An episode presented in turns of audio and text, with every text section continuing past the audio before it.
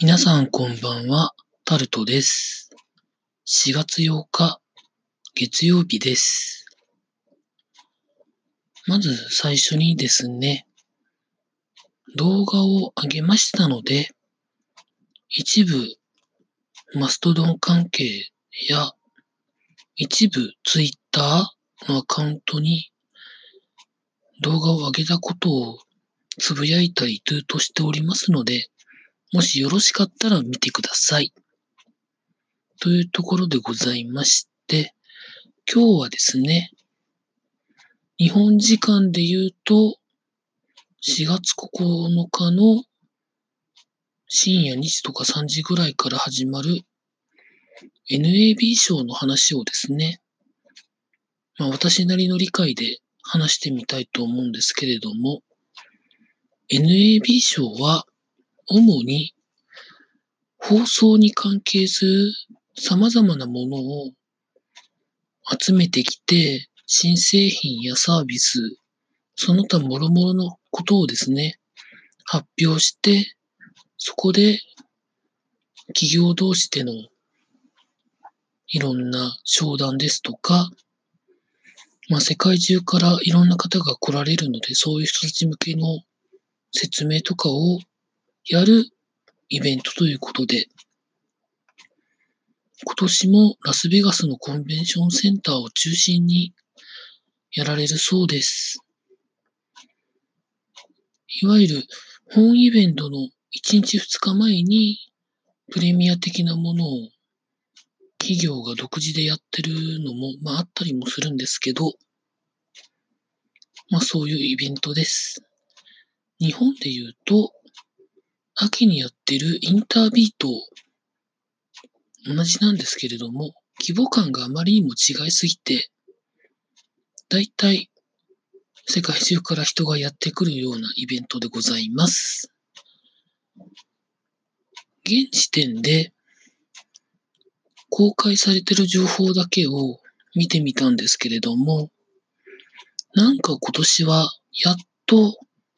本格的に 8K やろう的な話が盛り上がるんじゃないかというふうな感じを思っているんですけれども、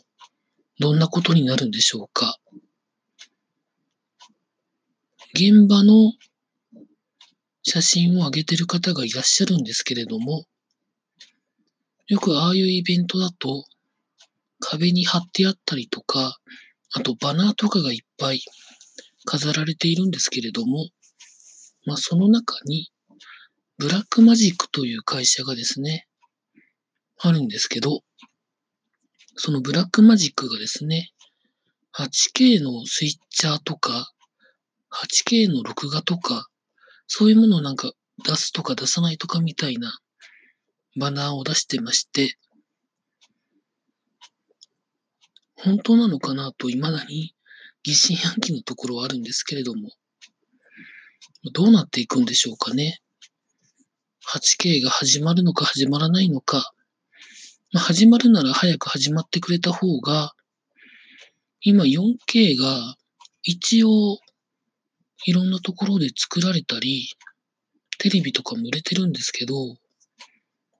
まあ、その時点でもうすでに 8K が見えていたので、いわゆるレッドですとか、アリーですとか、いわゆる本当にハイエンドのところっていうのはもうすでに 8K のカメラは出してますので、そういうものがどのくらいで民生機とか、まあ業務機でも比較的求めやすい価格になるかっていうのが結構注目してたんですけれども、そういう発表があるんじゃないかなというふうには思ってるんですけどね。まああと、この NAB 賞の始まる前に、